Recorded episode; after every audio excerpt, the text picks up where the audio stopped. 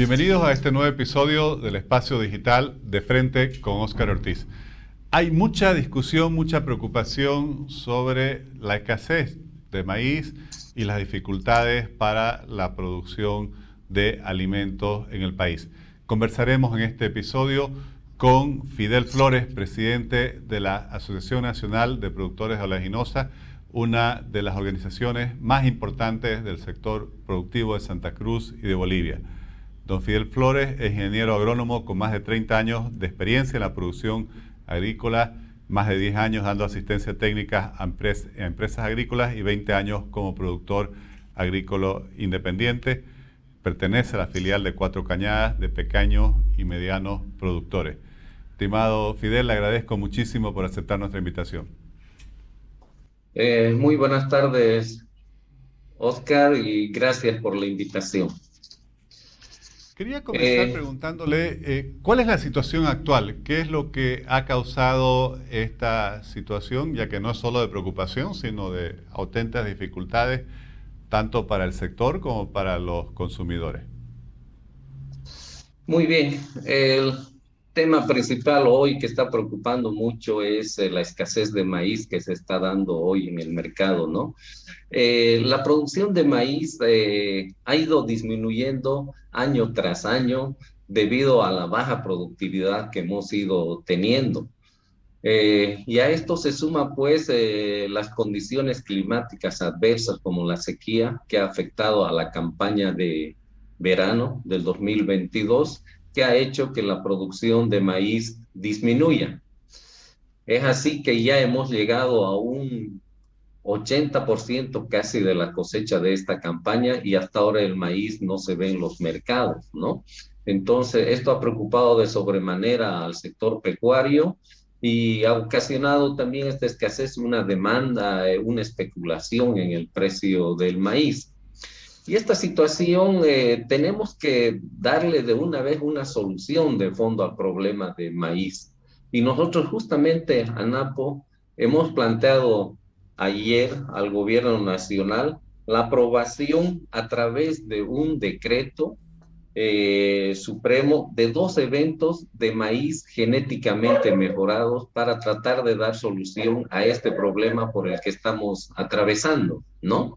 Y por otro lado también que la producción, una vez autorizado estos dos eventos, que la producción de este maíz sea en forma regionalizada en el departamento de Santa Cruz y en zonas donde el INIAF ha hecho un estudio para la producción de maíces genéticamente mejorados.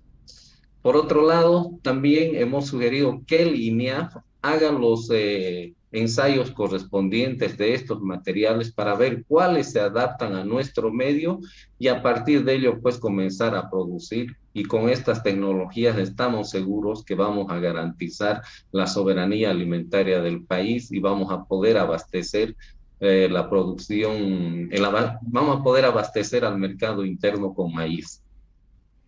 Fidel, yo lo escuchaba en una entrevista en la cual le consultaban si era factible, porque el gobierno decía que hay libertad de importación de, maíz, pero, pero usted mencionaba que hay una dificultad práctica y es que prácticamente todos los países productores vecinos, especialmente los dos más grandes productores de alimentos como Brasil y la Argentina, producen maíz genéticamente modificado. O sea, prácticamente nos hemos quedado como una isla con la prohibición del uso de la biotecnología.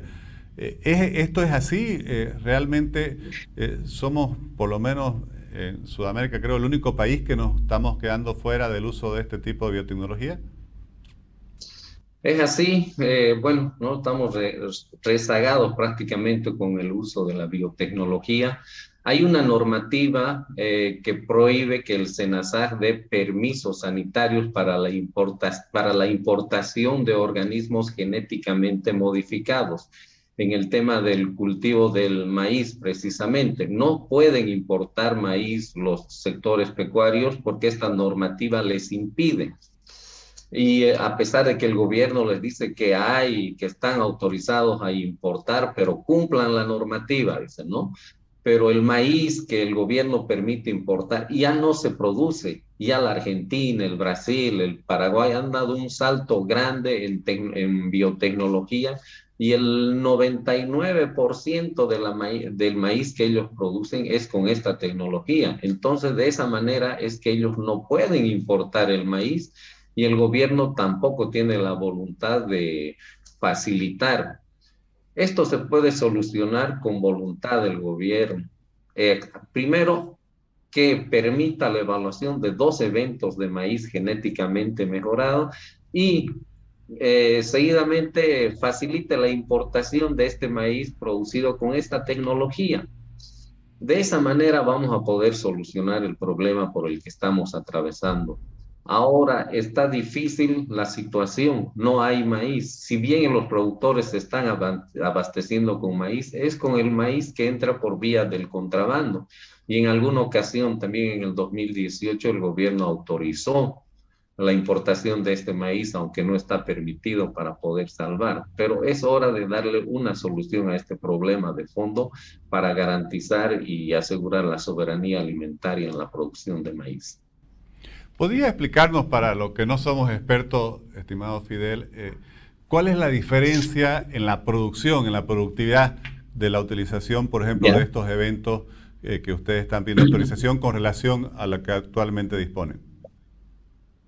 Muy bien, eh, a partir de que, bueno, estos países han accedido a estas tecnologías, su productividad ha mejorado bastante. La Argentina, cuando tenía rendimientos promedio de 4 toneladas, gracias a esta tecnología han dado un salto entre 7 y 10 toneladas. El Paraguay producía lo mismo que nosotros, 3 toneladas, actualmente producen 7, 8 toneladas y el Brasil también está con 7 toneladas. Entonces, ellos han podido cubrir la demanda, la demanda de su mercado interno y han tenido excedentes para la exportación. Eh, y por otro lado, sus costos de producción han disminuido, lo que les ha hecho más competitivos todavía. Y nosotros con estas tecnologías que tenemos de los maíces convencionales, no podemos competir con ellos en precio. Es por eso que el contrabando pues invade principalmente de la Argentina y hace que regule los precios. Entonces, es ese paso que a nosotros nos toca dar para poder eh, producir y garantizar el abastecimiento del mercado interno. En términos de, en cifras, la producción de maíz anualmente está entre 900 y un millón de toneladas. Si podemos acceder a estas tecnologías, vamos a producir hasta un millón y medio de toneladas de maíz y vamos a poder cubrir la demanda que es de 1.2 millones de toneladas del sector pecuario, sin necesidad de ampliar la frontera agrícola, porque los productores están pues desmotivados, eh, la productividad es baja, encima pues, debido al ataque de gusano cogollero que disminuye la producción y encima tenemos que afrontar los problemas de sequía que se han dado en este año y todo eso está ocasionando este desabastecimiento de maíz. Es hora de darle una solución de fondo a este problema. Claro, y por lo que conozco el, tema del maíz, a diferencia de otros cultivos que básicamente se consume en el mercado interno, pero además sirve como base de la producción eh, alimenticia, de la, de la, cadena alimentaria para el sector lechero, para el sector porcino, para el sector avícola sin maíz no podemos producir los otros alimentos, especialmente los que tienen que ver con proteína. Es así, el 98% de maíz que se produce en Bolivia es el maíz amarillo duro que está destinado a la producción de alimentos para las crianzas de aves de corral. Solo el 2% se consume del maíz tradicional que tenemos, el choclero, el maíz para api, el maíz para somó, para chicha, que de ninguna manera este maíz se va a ver afectado por estos maíces genéticamente mejorados, porque eh, nosotros para la producción del maíz híbrido importamos semilla de la Argentina desde hace más de 20 años y nunca estos maíces eh, han, han, contaminado nuestros maíces nativos. Entonces no hay razón para poder eh, prohibir la producción de estos maíces. De lo contrario, vamos a seguir tropezando con este problema, el desabastecimiento de maíz, y no vamos a poder ser pues eh, soberanos en la producción. Es hora de solucionar este tema y está en manos del gobierno. Estimado Fidel, con todo lo que ha pasado en los últimos dos años, desde la pandemia, eh, ahora la, la, invasión a Ucrania, y todo esto está provocando unas alteraciones muy grandes, no solo en las cadenas de suministro, eh, en los precios de los commodities. ¿Cuáles son las oportunidades eh, que Bolivia especialmente podría aprovechar como productor de alimentos, como quizás uno de, de los pocos países que aún tienen tierras para incrementar su producción? Muy bien. Nosotros eh, debido bueno, a esta guerra que se ha dado entre Ucrania y Rusia, que son productores principalmente de granos, de trigo y maíz, ha hecho que el precio tanto del maíz, del trigo y la soya se incremente.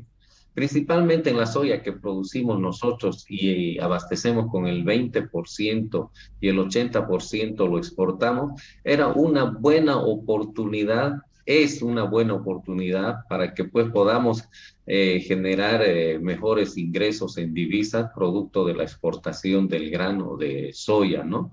Ya esto procesado, digamos, con valor agregado. Lo mismo con el tema del maíz. Si ya hubiésemos sido productores de maíz, abasteciendo el mercado interno, nuestros excedentes podíamos exportar al Perú. Estamos perdiendo la oportunidad de estos precios altos de los granos para poder generar pues mayores ingresos para el país. En el tema del trigo, eh, si bien eh, eh, producimos apenas el 30%. Esto es al contrario, más bien ahora nos va a tocar importar el trigo a precios internacionales que están por encima de los 400 dólares y esto es una gran desventaja para el país, es una fuga de divisas. Entonces es hora de incentivar la producción, abastecer el mercado interno para evitar pues, que esta suba de los precios internacionales nos afecte y si tenemos excedentes, más bien aprovecharlos para exportar y generar divisas, ¿no? ¿Cuál es el potencial que tenemos en el caso del departamento de Santa Cruz para incrementar, para multiplicar la producción de, de alimentos? ¿Tienen algún estudio al respecto? Bueno, eh, de acuerdo al uso de suelos, eh, eh, Santa Cruz tiene la capacidad para incrementar la producción agrícola, pero en principio estamos abocados primero a mejorar la productividad. Podemos mejorar el rendimiento promedio tanto de soya, de maíz, de trigo, de sorgo, entonces, primero tenemos que mejorar la productividad y después pensar en incrementar el área en las áreas destinadas a la producción agrícola, ¿no? Nuestro enfoque es mejorar la productividad y la competitividad primero antes de incrementar el área de siembra. ¿Y cuáles son las condiciones que ustedes necesitan para poder mejorar esa productividad? Necesitamos políticas de Estado del gobierno hacia nuestro sector.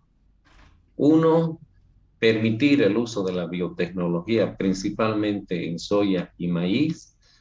Por otro lado, la seguridad jurídica para las tierras productivas y generar condiciones eh, para mejorar la productividad, la competitividad y la sostenibilidad de, de nuestros suelos, ¿no? Entonces, esas condiciones son básicas para poder eh, mejorar la producción, la competitividad.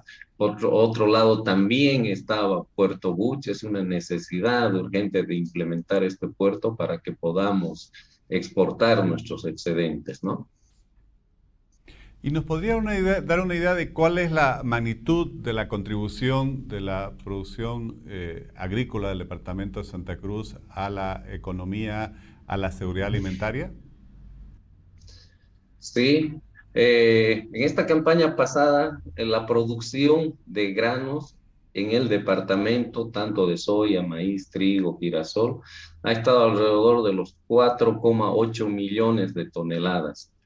Eh, de esto, eh, la producción de soya, debido a, la exportación con valor agregado, debido a los precios altos también, ha generado un ingreso de mil, eh, mil, a ver, un mil millones cuatrocientos mil dólares, digamos, de ingreso, ¿no? De 1.4 mil millones de dólares de ingreso. 1.400 millones de dólares. 1.400, eso, perdón, me equivoco, 1.400 millones de dólares como producto de las exportaciones y eso son pues divisas para el país, ¿no? Que bien beneficia para la reactivación económica. Y tenemos potencial para más, para más, para poder producir. Entonces es hora que el gobierno nos preste atención al sector, eh, al, sector agrícola del departamento que produce el 70% de la producción a nivel nacional. Pero además con un efecto multiplicador en la generación del empleo que quizás sea uno de los más importantes de todos los rubros de la economía nacional. Es así, es así, es el punto que no estaba tocando. Generamos más de 120 mil empleos directos e indirectos, y generamos carga para el transporte al exterior también. Eh, en los indirectos, pues, eh, está el trabajo que se da en las provincias, eh, gracias a la producción, a la agricultura, tanto Cuatro Cañadas, San Julián, El Puente, Pailón, son provincias que están creciendo. Entonces, la agricultura genera pues, un importante movimiento económico están las industrias también que procesan y exportan con valor agregado.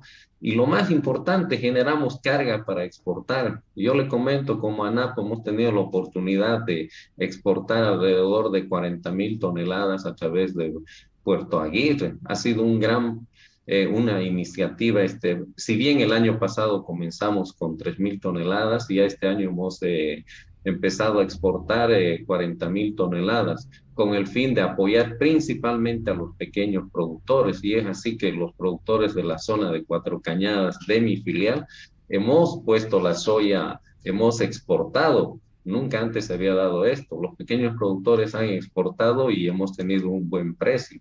Y nuestro objetivo es continuar con esta este trabajo de exportar, pero también es necesario mejorar la logística y desarrollar Puerto Bus para poder eh, tener más acceso a la hidrovía. Estimado Fidel, le agradezco mucho por compartir eh, toda su, su, experiencia, su conocimiento directo de la realidad del sector agropecuario y esperemos que se escuche al sector para que se pueda garantizar la seguridad alimentaria de Bolivia, se pueda sostener esa enorme cantidad de empleos que generan y obviamente sentar la base de un crecimiento sostenible. Muchas gracias por aceptar nuestra invitación. Gracias, Oscar, y por la oportunidad que nos da para hacer conocer a nuestro sector. Muy amable. Hasta luego. Muchas gracias.